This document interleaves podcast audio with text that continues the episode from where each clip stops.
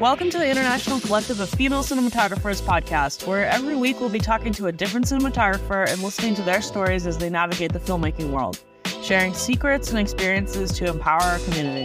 The ICFC is a collective of professional female cinematographers from around the world who provide each other with community support and industry advocacy.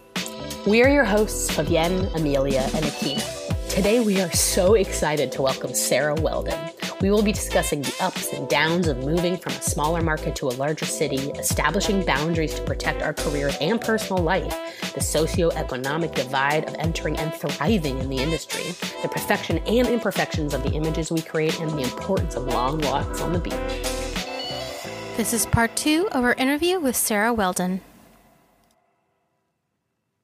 Post how have you been hand you know like how do you get hmm. involved in posts how do you make sure that you are going to be brought through to color like i'm wondering how you know because just more and more we're getting pushed out of that and even with people even with friends with good intentions saying of course i'm going to involve you and then all of a sudden you know so i'm just curious about your experience with that and how you navigate mm. that world uh, let's put that on the list of things i wish i knew when I started my cinematography journey. Post is uh, specifically the color process because that's, you know, really the thing that as a cinematographer, you know, I mean, I work, I have some directors who like love to send me cuts and get my thoughts and some who don't. And I'm fine with either. I respect those both equally. And I, you know, I don't have any like, it's a different thing. But when it comes to color, there have been a number of quite, it's sort of been looked over a lot. In so many capacities, both in commercial world, you know, not the the biggest budget stuff, but you know, like early on, especially like, you know, stuff that I would send to a smaller team and then they would just kind of like do very little or nothing with it. But it's even happened to me in some narrative projects that, you know, like I shot a feature on the A7S and I delivered in log and mm. yeah. We didn't I, I, I delivered a, a LUT that wasn't used and, you know, went through post. And, you know, I was also shooting it like one and a half to two stops overexposed because Ew. that's how that camera doesn't totally look like crap. And it went through post in the log format for mm-hmm. almost a year and it was colored but it was such a careful process that i wasn't involved with at all. Mm-hmm. that the final image just was so desaturated and lacking in any contrast at all. That log uh, look. The log look. Yeah i mean it's it's tough. It's tough um, you know, I had another project that sort of shifted hands a little bit and was never colored. And so, say what you will about the red cameras. Mm. Red Rec 709 is pretty crunchy. Mm leaves a lot to be desired. Mm-hmm. Um, it is potentially a great way to monitor your image because if you're getting it in an okay space there, then you know you have plenty to do. But it is by no means a good way to uh, call it call it a day. So yeah, I mean, I've had projects that weren't colored at all. Project, you know, it just so I think through those experiences, you know, I think it's a mix of like stating my intentions up front of like, you know, it's really important for me to be involved in this. You know, it's it's tricky because you know I should be paid for that time. Mm-hmm. Um, but you know, and I know on like indie things, it can be a little tough. But at the end of the day, it's like you know, you have to find that balance of like, I want to be involved in this either way because mm-hmm. this is really important to me, and you know, I'm going to know some things about this image better than anybody, as like you know, the mm-hmm. one who is most closely developing it in like those uh, sort of all those microscopic ways that we sort of develop the image we're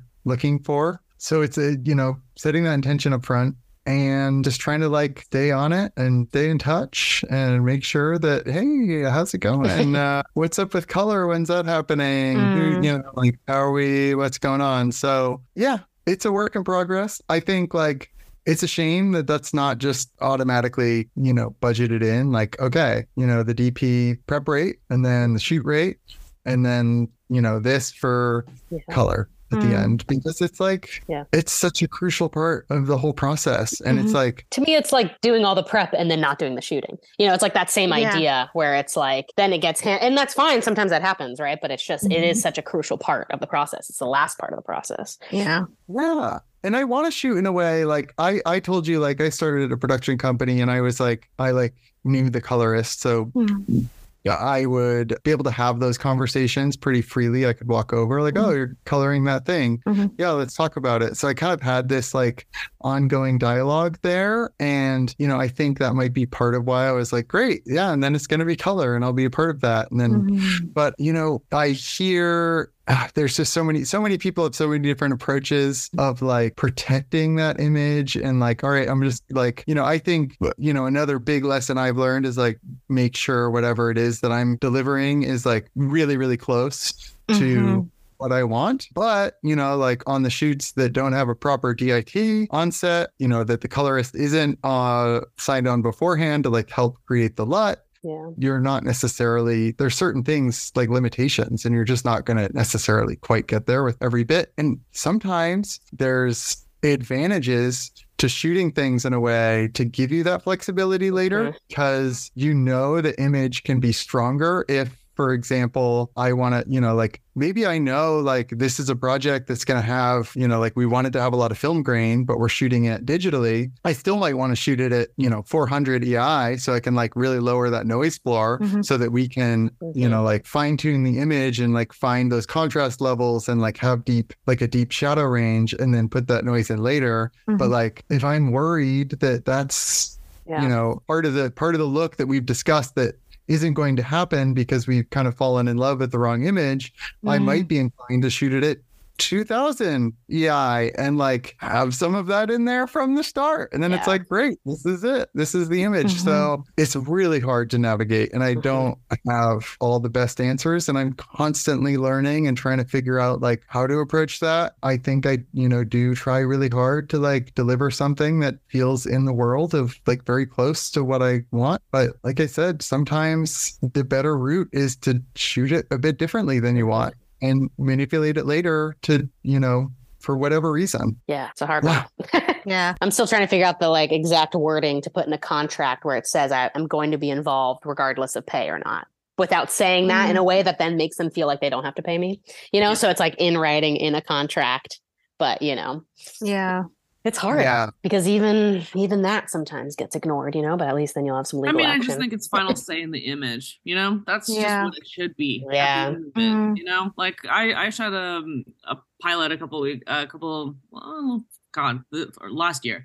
And um, when went through the whole process, everything seemed really, really great. And then uh, one of the producers stepped in for the color process and just ousted me out of it, like made every single decision. And Mm. like I wasn't like involved in that conversation at all. And it, it ended up being close enough to the world that we were striving for. And at the end of the day, like it's not that like I feel like you can't die on every mountain. You know, like you Mhm. can't struggle up every hill. You're like, there's some projects that you have to say, I let this go, you know, Mhm. like, and you're not going to like fight it to the death.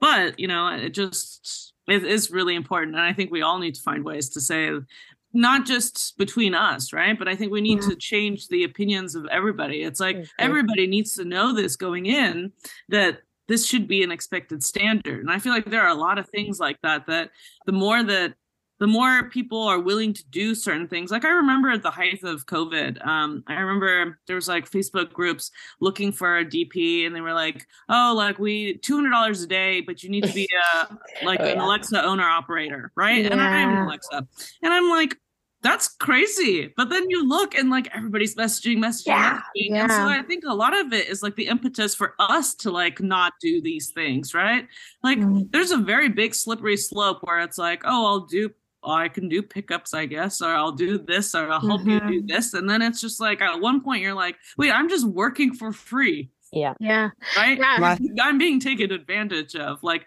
these are all things that, you know, like what you're saying about like, oh, color regardless of, yeah, you can't put that there because they, somebody will take advantage of you. Somebody will say, oh, they're willing to do Mhm. it for free. for free Okay. yeah great Yeah, I, I what ends up happening to me is because I know how to color and I'm a semi decent colorist. No, I won't do it. No. I end up I end up color. I mean, like I I've gotten to a point where I don't do it for free, which Yeah. is a step up because I used to be to a point where like they're like, oh, we don't have money for color, and I'm like, but but But we but, need, but we need but color. must happen. so now I'm like, well, if you don't have money to like, you know, a huge budget for color, like I can do it for a reduced like budget. I can color my, but like I'm also at a point where like I'm good. Yeah. But I think like going to a colorist by vocation, by profession, like would really like make the work sing a little bit more sometimes. And so that's been really frustrating for me on that end too. well, I you think know? that that comes in tandem with the flip side of how accessible cinematography has become. Mhm. Mm. You know? Mhm. Like, I feel like it's, I mean, and I'm not saying that we didn't benefit from this, right? And our generation or, you know, however old Mhm. we are. But the fact that it's become so accessible, everybody feels like they can do it, right? Yeah. Like and Yeah. these content creators are like, oh, I'll shoot this on my iPhone and and, and throw it in iMovie and Yeah. use GarageBand and you know I can tinker with Resolve and looks look I can pull the contrast up, uh, up and down. You know I can play with these little dials and circles. You know Yeah. and nothing against that, but there's just something that Yeah. needs to be respected about like an actual vocation, right, and an actual skill set. Need to hire an underwater cinematographer in the Caribbean? Or a drone certified cinematographer in South America? How about a Mandarin speaking cinematographer that can work in Europe? We gotcha. Our comprehensive database of over 300 members is searchable by location, language, specialties, affiliations, and genre slash categories. Visit our site now and find your next superstar collaborator at icfcfilm.com. the flip side of sort of the democratization of the film industry, like this idea of like uh, gear is now affordable, so people can buy it. But what affordable means is still thousands Yes. of dollars. And that's Yes. still yes. that Yes. still Still need is privilege. Still need you have money. to be in a serious exactly like Mhm. that still like uh, lifts people who come from a certain soci socioeconomical background Right. Totally. and it is not like true democratization of Mm-mm. Right. like of anything it's just lifting people who like start out with more access more money Right. which is like always been a problem in the film industry and like Well, that comes back to our like pragmatism versus chasing the dream, right? Who can actually chase the dream? People Mhm. have the option to. Yeah. 100% Yeah. 100% i remember when i was like starting out and i was looking for internships and they were all free Mhm. None of them were paid. I was working and like I I mean I I have a host of different privileges like I you know came from a middle class household like but even for me like at the time I was working I was living in Portland I was working a full-time job that you know just barely making my rent from that and I was like okay I have 2 days off a week that's what I can give to this and I Mhm. remember touring one internship and they were like so this internship is 4 days a week but you have to be available 24/7 and it's unpaid because if a shoot comes up, you want to be on that shoot so you can take advantage of it. And th- that's like how they sold me the interview. We went through, we did this long tour of the facility and this and that. And at the end of it, they were kind of like, you know, getting kind of friendly and they were, you know, started complaining about how like a lot of their interns were super lazy and this and that. And I'm like, well, you need to take a long look at like the types of people who can Mhm. take on this internship and not to say they're like necessarily bad people but like Yeah. the access is very limited for like who you're allowing into the film industry Mhm. Yeah. um through your this is like an opportunity for a very select few and the internship i found was free which was a problem but it was two days a week so i could Mhm. make it work with my work Yeah. you know and i still had to like miss lots of shoots and i had lots of my own privilege because like i was working kind of as a manager at that point at Mhm. you know the place i was working so i was able to kind of like and you know my boss was like willing to support me enough in Mhm. like following this dream and letting me take time off and you know Mhm. like knowing full well that like it probably meant that I was going to end up quitting. So, like, you know, there's so much that goes into that, but like, I, it's just another thing that I think this industry does that really just lifts the select few. And it Mhm. happens in so many different capacities Mhm. that aren't talked about. You know? Yeah. Um, and we talk about like the gender biases and the racial biases. And, you know, I don't think we talk enough about like the socioeconomical biases, which are Yeah. like certainly play into the, you know, Yeah. it's all connected. Very intersectional. Yeah. It's very uh frustrating. Yeah. Yeah. On that happy note.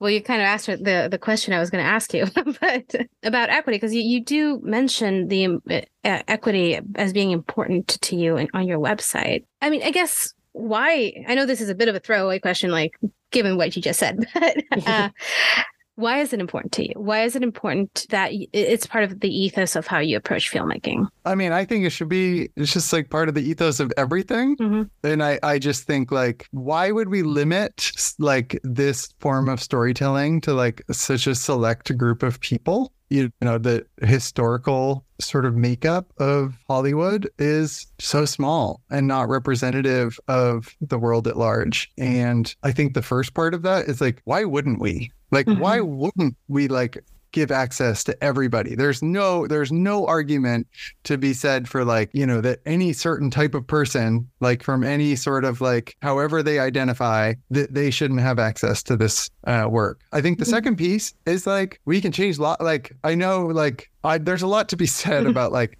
the power in what we like in filmmaking and storytelling and what we do, even Yeah. in like the commercial space, because like it is, it does like it's part of like driving culture hmm in you know not only our society but even like globally Yeah. too it's you know and it's like there's a lot of gray area and like what that looks like but at the end of the day like the stories we're telling they do matter like they are out there they are like sharing a certain point of view they are like allowing us to get to know people that we maybe don't have access to because maybe we're from a small community that's like almost entirely white or you know whatever the whatever the situation is i know for me like you know, I'm trans. I grew up on an island. Like that wasn't a thing. There was like no queer people that were out, you know, like, and or very few. And that wasn't an experience I understood. And I think like today, like, you know, that's a little more out there. hmm But, you know, I think like we're, you know, we see it uh, in many ways, like through social media, but also like storytelling is such a powerful way to not only like allow people to see themselves, but also to allow like allow people to just see new experience or, you know, uh, meet people who they can relate to and then develop some sort of like relationship with Mhm. uh, and, and care about. And so that like the sorts of things we're seeing in the world today, I'll just like stick to like my experience as a trans person, like the the stuff that's happening uh, in this country right now, and you know certainly you know it's not limited to uh, the U.S. by any means around like trans issues. Like if there was a lot more like media out there told from that perspective that would like allow people to relate to these characters and grow to see them as like humans, you know, there's a pretty good argument to be made that like that stuff would be happening, at least not on the scale it's happening now. hmm And so I think there's so much power in that. And it's like those stories don't work if they're not being told, at least partially, from the perspective of the communities they're about, Mhm. you know? And it's like, it doesn't mean like every trans story needs to be told by entirely trans people and that's it. And they're like the only people who can like be a part of that and they can't be a part of anything else because that's not that's not how it works. Like the world is, you know, every story should have lots of different perspectives in it and the only way to like create something that like truly rep- is representative of all those perspectives is to like just bring people into it Mhm. from so many different communities and perspectives and backgrounds and i think like i you know i think we focus so much on certainly on the talent aspect like who's in front of the camera we're starting to focus more on like who's behind the camera but typically that stops at the director Yep. uh, and isn't like thought of beyond that. I think the crew, like uh, certainly department heads, the DP, your production designer, Mhm. like who's doing costumes, whatever, like all these people are big parts of like telling the story and they're having conversations with the directors that are helping shape like what their vision is, you know, and helping bring it to life and questioning it and doing like all the stuff we've been talking about in this interview. So I think it's important to like fill those roles with all these different people. Mhm. And then, and then like the last part of it is just like we like again g- getting back to the fact that like we need equity and in all in everything. Like we should be like this can be the like an amazing thing to do. You know, like we should be opening that opportunity to everybody to, you know, like Mhm. providing this work and like the money and the jobs and you know, allowing people to like play make believe with us. You know, it's like that's at the end of the day, that's what we're doing. And it's like, yeah, again, I, I really don't see any reason like not to do that. It's like such an obvious, it's so easy. I mean, yeah, and like sometimes it's a few extra steps because like you see what the pool is and you have to like look outside it a little bit to like try to find people to fill your team, whatever that looks like. But I don't think it has to be like a big, huge conversation every time. I think you just go out and you do it and then it's done. Yeah. And then you make the thing and then you go do it again. And it's like, yeah, it takes a little bit of work, but it takes work to find any crew. So why not like Yeah. put the work into, I don't know. Love that. Just do Yeah. the thing and get the thing done. Get the thing done. Yeah. Everything in life is described like that. We all just so much better off. Just go do the thing. just go do I'm- the thing, okay? And then the thing is done. Super easy. No, I think that's very beautifully put. I think I think it is important that all these perspectives have a seat at the table, and because yeah, uh, storytelling allows us to have empathy for people who may be different than our experience, our life experience has been. So yeah, absolutely. Yeah, no, it's, I mean, it's real. That is like such a real statement. And like, as somebody who's like gone through a coming out process, like I've seen people in my life shift through that, you know? And it's like, there's so much power in that. And like, we just need, we just need more of it all the time. Yeah. Yeah. yeah. Yeah. Yeah. Yeah. Need to hire a cinematographer? No? Wait, what? And you're still listening to us? Oh, you're being supportive. We really appreciate that. We really do. What's that? How can you support us even if you can't hire us? Well, you can tell people who are looking for IDP to take a gander at our extensive 300 plus member database. Or you can always help us out with donations.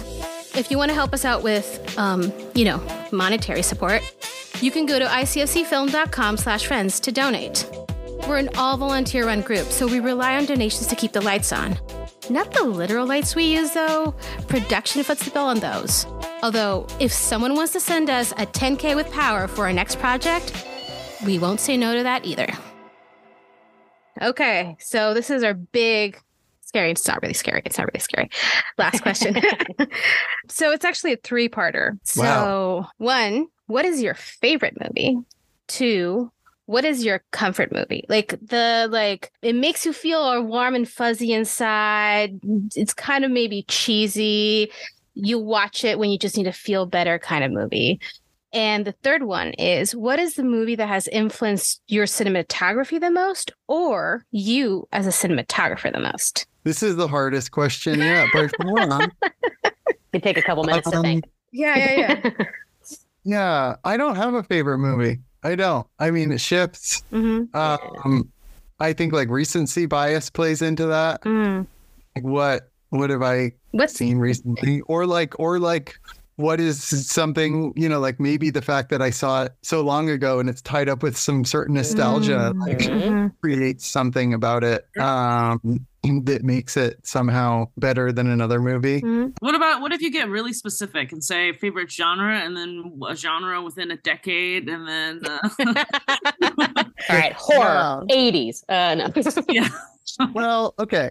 So I think the favorite movie is going to be hard for me. Okay. But let me move on to the next two, Okay. and then maybe we'll circle back, and maybe I'll have something to say. I don't know. Okay. I think Warm and Fuzzy, and this is totally like playing into my nostalgia because this was this movie was like a big part of my childhood is Monty Python and the Holy Grail. Yes. I that I that movie, and honestly, like comedy in general is like Mm. my warm and fuzzy, and it's Mhm. like where I often find myself going because I think it's the easiest to shut off my cinematographer brain Yeah. Although that's becoming harder because comedies are so beautiful now. that I'm Yeah. just like, and the line is like gone, which is great for me as a cinematographer because it means, you know, there's a word like I, my feature that I shot in August was ultimately like a coming of age comedy, kind of like, but, you know, there is like so much visual intention in it, which is like Mhm. wonderful that, that that's a thing now. And now we just need that respect, like in all the awards shows. for Yeah. Comedies. But yeah, Monty Python and the Holy Grail definitely was like a movie I turned to for so long. And I haven't seen it in forever, but I kind of don't need to because I know. I would say probably, and despite some issues with it, the original Blade Runner is probably the one that like Mm. most I think influenced me as a cinematographer. I think it was one of the first movies I really like broke down in that way. I also used to like study music and I remember like also studying the score. Yes. Me, me too. Sorry. Vangelis. Yeah. So good. Yeah. Uh, and yeah, you know, like something I think about, and this isn't true to that movie, but it's like any film um, prior to the last 15 years, maybe, is like how imperfect all the camera moves are. Yeah. Um, I think Yes. about it with Blade Runner because you think of it as this like cinematic masterpiece, which I think it is, but like I, there's like these crane shots and they're just like yeah kind of cheeky and like I just love it. Mhm. And I I'm think like, about that all the time, actually. oh, it's just so great and grounding and real and human and Mm-hmm. like, oh, so, but yeah, I think like that movie covers a lot of visual bases. I think it like, it's inventive in like what they do with the eye lights on the replicas. Yeah. I mean, the, the like dark, dingy lighting. Mhm. Uh, it looks like actually kind of looks very reminiscent to like what LA looked like all winter Yeah. the like fog and rain and just coming back to favorite movie. I don't know. Maybe I'll go with something newer. Sure. Just say Moonlight because that movie really, gosh, it it is such a masterpiece and it like it just did something so new which is so hard to do uh, in this day and age because everything's kind of been done but it was all unexpected and so like real and visceral and it gave you it left you with just as many questions as answers Mhm. which i think is beautiful and like it very deservingly won that oscar in the weirdest way possible but yeah it, i don't know yeah there's a lot of like recent movies that are amazing but that, that's what i'm gonna go with because i can't feel bad about that answer Yeah. It's a good answer. yeah And uh, so, is there anything that you wanted to say that we didn't touch upon? Free space right now. Yeah, I don't know. I'm excited to. Are you all gonna like do your episodes where you're interviewed? Because I want to hear those. We're, we're trying to do one with all of the all of the hosts and kind of talk about like a big overarching umbrella about some topics that you know like not everybody wants to talk about you know like some of the more there's some unpleasant things to talk about in this industry you know and i don't want to throw them at certain people so Fair enough. Yeah. so we'll share that but Yeah. if you have any topics or if you think of uh, anything that you'd love to hear people talk about that we don't talk about in photography feel free to share yeah. All right. Yeah. We'll think about that. yeah This was so much fun. Uh, one more thing. Where can we find you on the interwebs? On the interwebs, we go to my website, which is sarahmakesmovies.com. And that's Sarah with an H. Sarah Makes Movies is also my Instagram. Nobody knew how to spell my last name right. So Mm. I don't use it much. And yeah, those are kind of the the primary places. You could go to Near Motion's website, which is my agency. They have a page that I think might have some different things uh, than what are on my website. I know my bio is different, so if you want to read a different bio, yeah, I don't know. I know like I'm in all sorts of other databases scattered across the internet. So yeah, Don't forget about the ICFC database. Yeah. true. Yes, I see yes. got my profile up. yes. So yeah, Awesome. Thank you so much, Sarah, for joining us. Yeah, Yeah. thank you so Yeah, much. thank you. It's a pleasure. Yeah, this and best so of luck on your future. Yes, Yes. Good luck. Yes. thank you. You're going to kill it. you. Yay! I'm excited. We can't wait to watch. And Yeah. support.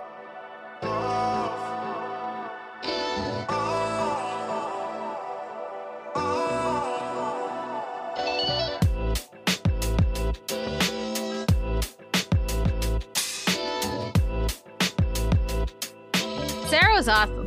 Seriously, I just really loved how honest she was about everything too, Mhm. with, and I think that's what's needed with all of this, right? But she really was allowing herself to like really think through all these things and just be really honest about it all, which yeah, I just really appreciate. I love how grounded she is when she was talking about just like even her, answer to um kind of like her dream project, you know, Mm. I was like that that's that's what someone who actually lives in the present and is like grounded sounds like. And I'm like Yeah. I admire that. I have a lot of respect for that. Yeah. And also just admitting that process is the most important part for us. Mhm, Like, yes, mhm. obviously we want our films to be successful and that's the ultimate goal. But I mean, like, we're going to be on films so much longer than we're ever going to be experiencing films in theaters or whatever. Yeah. And I just think, you know, being present and loving the people that you're working with and like, and the work that you're doing is the most important part. Yeah, 100%. And I love that she makes space for walks on the beach every day. Yeah. I know. I can't do that. No.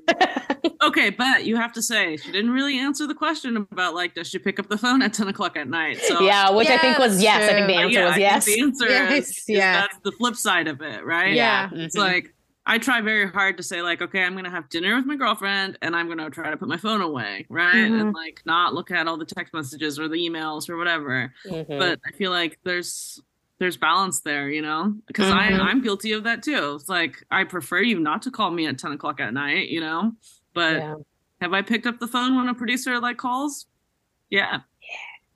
I'm the one calling at 10 o'clock at night sometimes. Oh, well, that's, see, that's not me. That's not me. Yeah. yeah, I never. That's not me. Well, I've even gone to the point too where like I don't know if you guys know about schedule send on emails, but like Mm, you can write emails on your time and then schedule send it to be during business hours. So it's like not Mhm. putting pressure on other people to be responding outside of business Yeah. hours as well, I think is important. Even though email seems so passive, there is still Yeah. that like, you know, Okay, so- expectation. As a New Yorker, okay, I will say that there's something very, very strange about Los Angeles and the way that you guys respond to emails.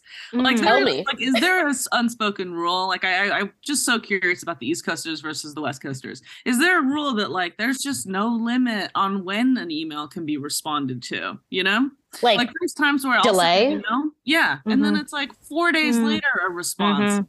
and I don't understand that. Like, I'm not saying I need a, a response within an hour, right? like, I'm not saying we live in some corporate world, but like the next day, maybe, right? Or yeah. a day and a half, maybe, but not like four days later, five days later. I almost think it's disrespectful. I thought it was disrespectful, but then it's like, no, actually, I think this is the same thing as like Angeleno's being like, oh, I'm going to be a few minutes late every single time you go somewhere, every single place you go, right? Well, Oh, I think- the event starts at one o'clock. Oh, but I'll be there at 1.30. What? Yeah. Yeah, yeah. Yeah. Well, I think there's like two things going on there, like because I am guilty of that sometimes, I'll be Mhm. honest. Um, but it depends on how important it is to respond in a certain amount of time. And like I almost feel part of the reason I've been guilty of being too far on that side is that I actually think so much about the other side where I think it's actually really rude to expect people to be answering constantly whenever you expect them to. You know, so I think there's like a flip side to that because 30 years ago, if you were out of the house, no one could get to you.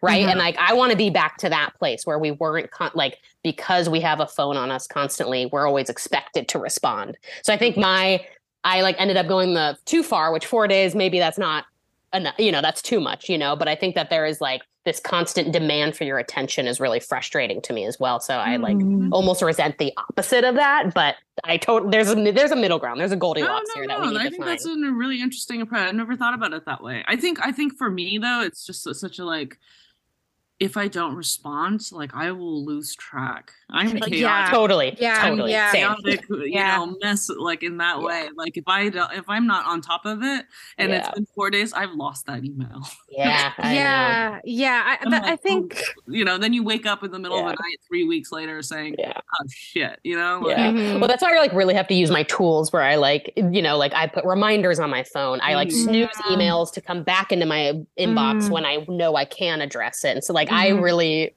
lean a lot on technology because my memory is terrible. So I Yeah. will forget about these things so easily if I don't Yeah. get them immediately. I, I leave them on on read. Mhm. So Yes, like I I'll read too. them and then like Yep. leave them on on read. So like if I can't respond immediately, I'm like, okay, I'll you know, this is on my to-do list. What I will say is that when I send emails, I think I, I I do give a little bit of grace, you know. I'm like I don't ex- like if I send an email, I will be the one who sends an email at 10 p.m. I don't expect you to reply at 10 p.m. You know, I like expect you to reply within the next 48 hours, whenever that that is comfortable Mhm. to you, you know. Uh, But I also do know how that is read by people sometimes, and like I will like if if if I know them, I'll be like, hey, by the way, I will send you an email at 10 p.m Yeah. um don't this is just me because like if i don't send it at 10 p.m even with the send schedule send like it's just a like i have to tick it off my to-do list kind of Mhm. thing and like you respond whenever you want to respond. But i'm also like i have noticed what you've noticed because like yes i lived in new york and i did not know this was a new york versus angelina thing but knowing that that's a just general thing out here i will within like two or three days send a like a nudge email being like Mhm. hey i just was wondering if this got lost in your inbox. But you know like Well, I think uh, you know. I think I wasn't clear enough. It was a lot of times for me. My experience stems from like a client approach. It's like client Mm. notes, right? And Mhm. client feedback comes back a week and a half later. Whereas Mm. on the East Coast, client feedback comes back very quickly. You Oh, know? yeah. Mm. Then it's like they're like boom, boom, boom. We got this. We have to get this ready. We have to do this. We have to do this. Mhm. Whereas in like on the West Coast, it feels very like there's this like laissez faire, like oh everything's cool. Yeah. It's chill, bro. You know, like yeah. It's all But- like, But then they'll send it and then expect you to do it the next day too, Right, right? Like then yeah. it's like laissez faire for them, but not for right, you. but not You for gotta be on your toes, right? you know? yeah So then you're yeah. like, oh well, if this is the time frame that's expected, then can I also do that? And just like you know, mm-hmm. But yeah, there's gotta be some middle ground. it's california bruh I know Dude, that's chill. that's truly what it is. That's really what it is. now, if only all of us had time to walk on the beach, you know. Yeah. yeah know. yeah yeah i think i think we need to do that But we all need to find our version of that. That's really what I think Mhm. the like purpose at, or you know, the point at the end of this is like what is our version of that at the end of the day or whenever you need it. You Yeah. know, and like finding that. Because I, you know, and I I I've been thinking so much about how I feel like the last two decades of my life have just disappeared. Mhm. You know, and I haven't really been putting my personal life, you know, in in an, as important of a place as my career. You Yeah. know, and then suddenly I'm like in my 30s and I'm still, you know, so it's just like we Mhm. got to find these these slices um that we can, you know, take solace in and take a breath and, you know, be a human. Well, and find identity outside of film. You know, that's why Yeah. like, I love my friends who are not in film. yeah. Like, yeah that's really like you know f- such a breath of fresh air because like there are times where I'm like in a like a deep hole of like watching TV and movies and like Yeah. analyzing and talking to them about it with my film friends and then I Mhm. like step out of it and like you know someone's just like hey are you excited about the Mario Brothers movie and I'm like uh uh what? Yeah. it's just like oh cool yeah keep forgetting that's coming out. I know. Yeah, yeah. That's what I mean, you know? Well, see, I noticed that like I don't take a lot of pictures anymore, or Mm. I've taken less and less pictures. And like at, in times where like other people are taking pictures, and I feel like sometimes I'm just so like want to take a step away from it, you know, Yeah. and like, just Mm. look at, be present for Yes. the moment, and Mhm. not Exactly. through my phone. And I feel like I see a lot of people everywhere, and they're just like, oh, they're looking at a concert, they're at a show or something, and they're watching the whole thing through their phone. Yeah. I think because of what we do, some Mhm. part of that is like I'm just like I can't I can't do that. I don't want to Yeah. do that. I don't want to record this thing. I want to just see it. I'm not working. If I'm Yeah. recording, it feels like I'm shooting the event, you know? Yeah. I don't Mhm. even like taking photos for my family for that. Exactly. exactly. That's what I mean. I'm like, It's people not pay me taking for that. any No, no. photos, right? Yeah, my mom's like, "Oh, like it's my brother's graduation. Like go take some pictures." And I'm like, Mm. I don't want to do this, you know? Yeah. Also, So I was like, "Oh, but you're, professional you're a photographer. You're a photographer." I'm like, "Not really." No. Yeah. B is a woman and Latina owned boutique camera rental house based in Los Angeles. They are passionate about the nuanced design that goes into visual storytelling, and as such, are committed to supporting filmmakers tell their stories with the best tools available. Plus, for busy cinematographer or camera crew parents, they also offer childcare services during prep. So when you're looking for camera rentals for your next project, check out their extensive repertoire of optics and cameras at www.bcine.com or write to rentals at bcine.com for general inquiries. then being pragmatic. I think Yeah. that's a really important thing. You know, it's like Mhm. it's something we really don't talk about. And I think she really like hit the nail on the head is that we talk about the gender divide and we talk about all these things, but we never want to talk about what's really blatantly in front of us, and it's that Mhm. socioeconomic divide. And Yeah. you know, I think Yeah. It's true. Like, while I was saying that, like, oh, there's this like democratization of the film industry. On the flip side of it, you know, who are we gatekeeping? You know, like it's not. Mm-hmm. There should be equity. We should be. Everyone should be able to do this. You know, Yeah. but who is the everybody who can do it? Is Yeah. people who have the uh, opportunity to do it. Yeah. And the thing is, like, even with the de- democratization of equipment, right? You know, there's still a stigma when some people I feel make a movie with like an iPhone. You know, they're like, "Oh, that's not really a thing," and there's like, "Well, but there's like, if that's what you can make a movie with, Mhm. like, why not?" Right? Um, there's like this idea that we need to like rent these like big fancy cameras or big fancy lenses or whatever, um, as well. And I think I think that also prevents uh, or puts a barrier of entry as to like the stories that are being told because like the equipment that we're that is being used to tell some of these stories is not like quote unquote cinematic or professional or whatever. And it's like well i mean i don't know. A tool is a tool you know? Like it's it's the person who's using it that's really the important thing. But the audience is also getting smarter and smarter, you know? Like, Yeah, look, at, like look at your average like sitcom nowadays, you know, compared to like, you know, kind of what Sarah was talking about, like old camera movies, you know, like I am a big sucker for these 80s, 90s, like big blockbusters. And like, yeah she's absolutely right, you know, like these crane shots are like totally shaky and even like Mhm. pans and tilts sometimes, and these dollies that are like crooked. And you're always like, hmm, you know, like we're so accustomed to this like robotic, like yes, perfect exactly. static mm-hmm. you know steady cam gliding motion you know and everything is in its place and it's like exposure has to be on point in every part. expo- yeah and I'm, I'm- i guarantee you the three of us are doing it too right we are like, yeah m- like ecstatically like nitpicky about our frame and our Mhm. image and like oh, Mhm. this shaft of light right here and then you think who the cares who gives a shit at the end right it's like Yeah. we got lost in the woods right and we're Yeah. like yeah i think one of the most important things is like look if someone's noticing those imperfections we didn't do our jobs right Yeah. And and by that I mean is like that means that like everything else in the frame was such crap and the story wasn't being told well and the actors failed at their performances that you're noticing the camera shake. Like I Yeah. think there's a catastrophic failure there if that's what you're noticing about a frame, right?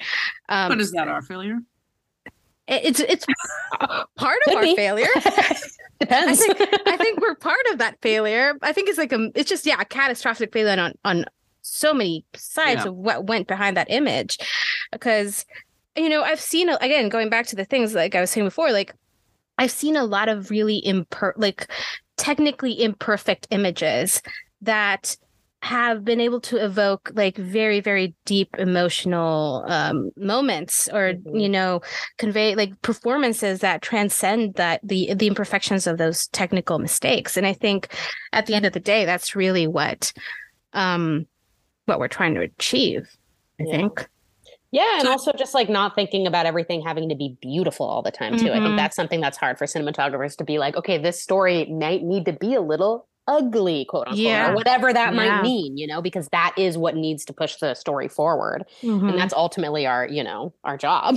but it's hard to accept sometimes if that's like, you know, the situation. But it's really Yeah. the most important thing is what Yeah. the story's calling for. yeah yeah You know how I, I I say this a lot that I've been getting into pottery and ceramics, and uh, one of the and I I wish I knew the this person's name, but I'm gonna kind of quote them. It was a, it was a TikTok video that they were Mhm. doing, and they were showing how they were glazing a pot, but they purposely did a few like imperfections, Mm. and their justification was that they absolutely wanted it to feel like it was a human made object and the, the mistakes in it Mm. were inherently present and that it Mhm. wasn't made by a robot it wasn't made by a machine it wasn't made by a mold you know Mhm. It has and i think that and, yeah and i i think that about my cinematography too a lot Mhm. it's just like what is the visual language that like i am creating but also is there an element of like me that i can leave behind Mhm. and is there an element of like the humanness of me you know especially we're Mhm. talking about like ai catching up and like creating Yeah.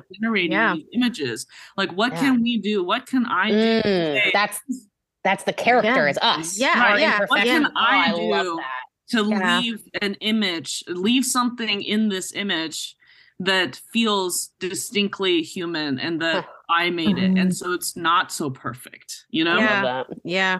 I love Yeah. that. Yeah. I remember at, at AFI, what the dean of our program told us about like lighting a stage, like make something a little bit hotter than Yeah. if, if you had it out, Mhm. you know, as if it was out of your control. Do something so that it doesn't feel Yep. so perfectly cur- curated, you know. And I think about that a lot, regardless of where I'm shooting, you know. Right. And that's like, that's a very simple version of what you were kind of saying, but Yeah. it kind of, Yeah. you know, Well, because there are times where, like, I don't know if you guys feel this, but like, there are times where, like, I have lit something that is like too clean, you know? Like, Mhm. every- you know what I'm saying? Like, everything is in its place and everything just feels too clean. And usually people love it. People are like, wow, this is like really beautiful. and this Mm. this. But there's something that to me feels missing, you know? Like, I'm just like, I don't know what it is. Yeah. And then, like, usually we'll shoot it, we'll shoot a couple things, different things. And usually it's always me, like, at the end of the night, I'm like, I think it was just too clean, you know? Everything was just, Mhm.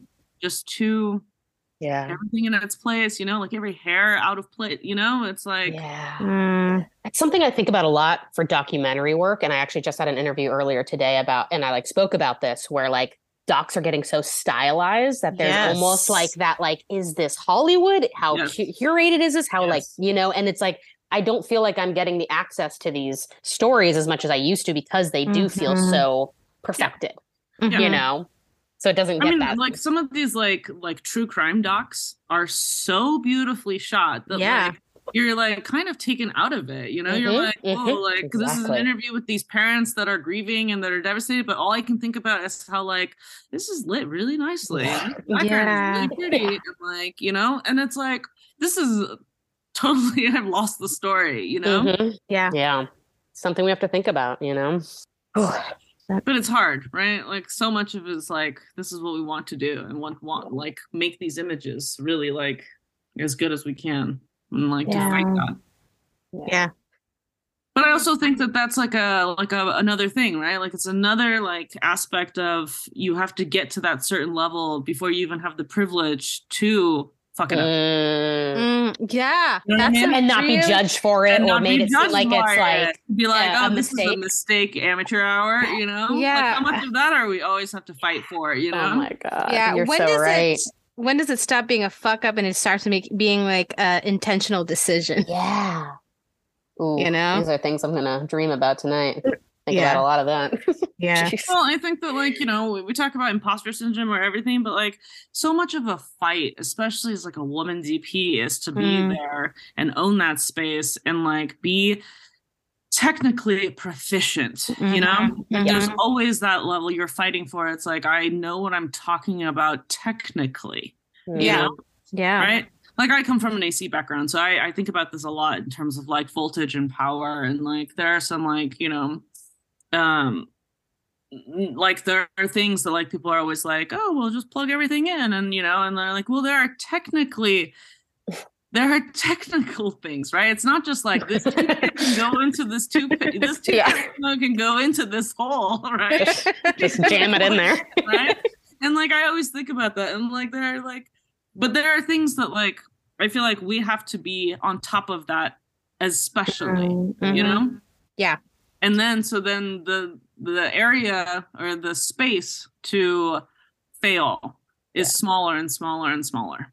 Yeah and like without it ref- then echo or like rippling out to your entire community right and Yeah. like that being Mhm. a representation of Yeah. all female ex Yeah. you know Yeah. roles instead of like when it happens with a man it's like oh he fucked up Right. you know it's not like oh was- men you know Right. When I was uh, in my early 20s, I think I was 19 or 20, I uh, worked as a digital imaging tech for Saks. For I started out and they're like, you know, um, we were shooting just like handbags and models and dresses and stuff. Mhm. And I remember all the photographers were these old men. Mm. They were really brutal to the interns and to the DITs, right? The, the, the- we were all like really kind of young women. And I remember just like going into the bathroom and like there'd be girls crying in the stalls, right? Oh my And I remember God. one time one of our managers came in and she just looked at the girl and she said, Stop crying.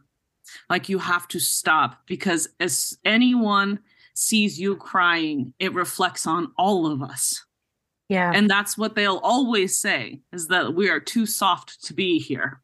We're Yep. too weak to be here because like we can't handle like, you know, something nasty being said to us or you know Mm-hmm.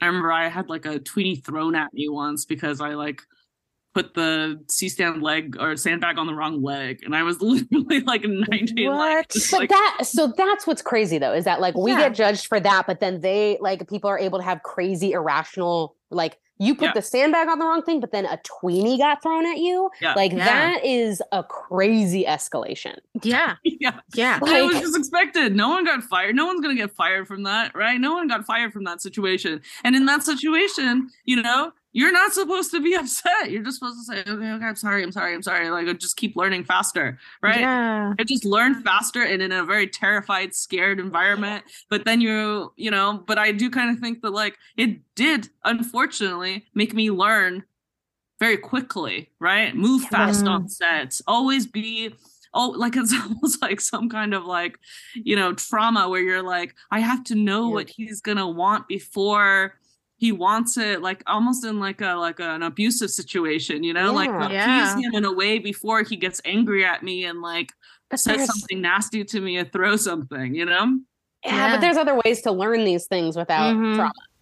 Yeah, You know, sure. yeah. like Sure. I, I just be that way. And we need to destigmatize being emotional as well. Like I Yes. I cry very easily, and sometimes it's not because I'm upset. It's just because I'm either uncomfortable or something else, or like some Yeah. weird thing. Just you know, and I've been my entire life I've been struggling through like the shame that I feel because of that. You know, and it's Mhm. like just because someone's crying, whatever, like feeling emotion should not be you know hmm looked down upon. Like you Yeah. know, Yeah. they need to deal with their emotions more, and we you know we take it on a lot more. But uh, yeah, I just Yeah. that's I, crazy. I got the opposite though. I have like and like I just I just look really serious when I'm like in a situation and like I I guess and I had a producer come, you know, come up to me and like pull me aside and was like, "Hey, Emmy, are are you having fun on set?" And I'm like, "Uh, "Yeah, yeah, yeah. What? What?"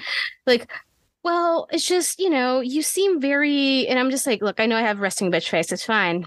And they were like, "Oh, I didn't say that," and I was like.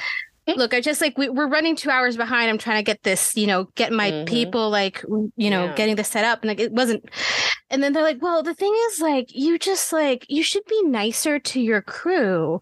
The, Ugh. you know, they're like, "You seem super severe. Like, you seem like you they like super angry." And I'm just like, and my gaffer happens to walk by at that exact moment, and I was like, "Hey, am I being too nasty to you?" And he just turns to me and goes like, "No, you could stand to be like."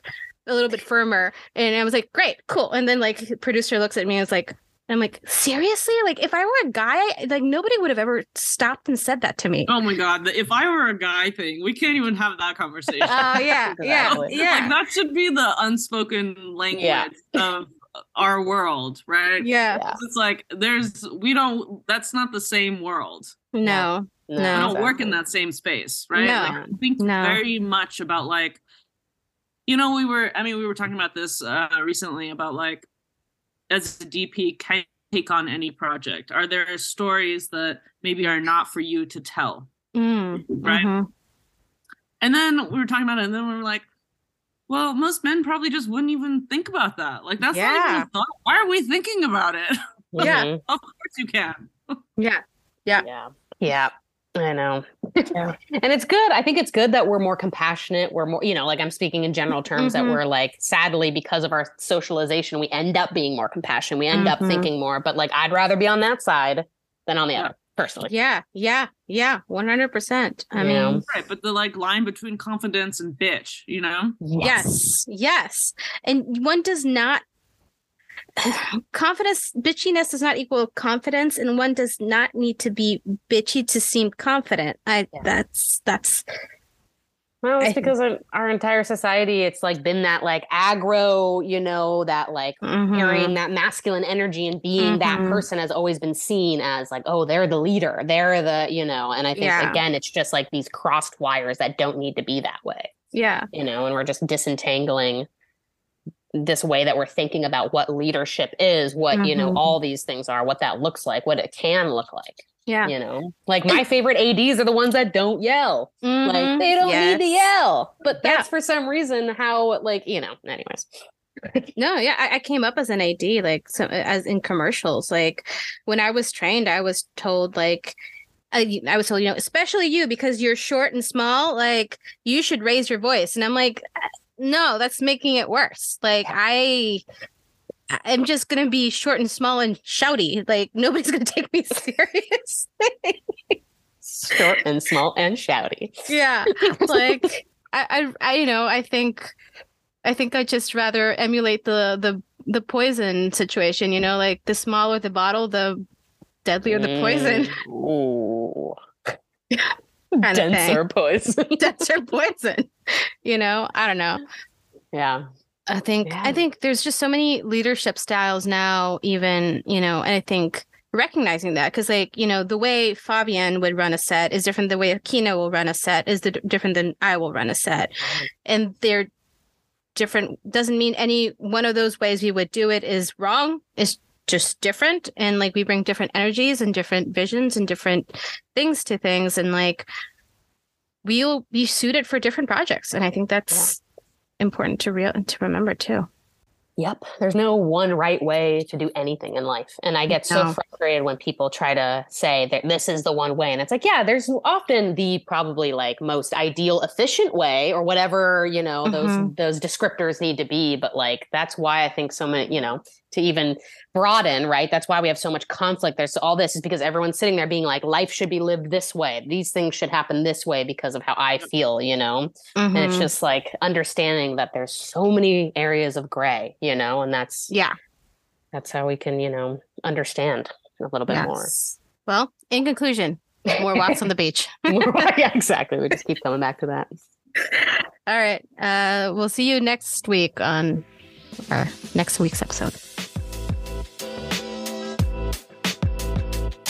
Thank you so much for listening today. Please follow us on Instagram at the ICFC. You can also reach us by writing to ICFCpodcast at gmail.com. This episode was produced by Emilia Mendieta Cordova, Fabian Hausepian, Akina Van de Velde, Senda Bonet, and Barbie Lung.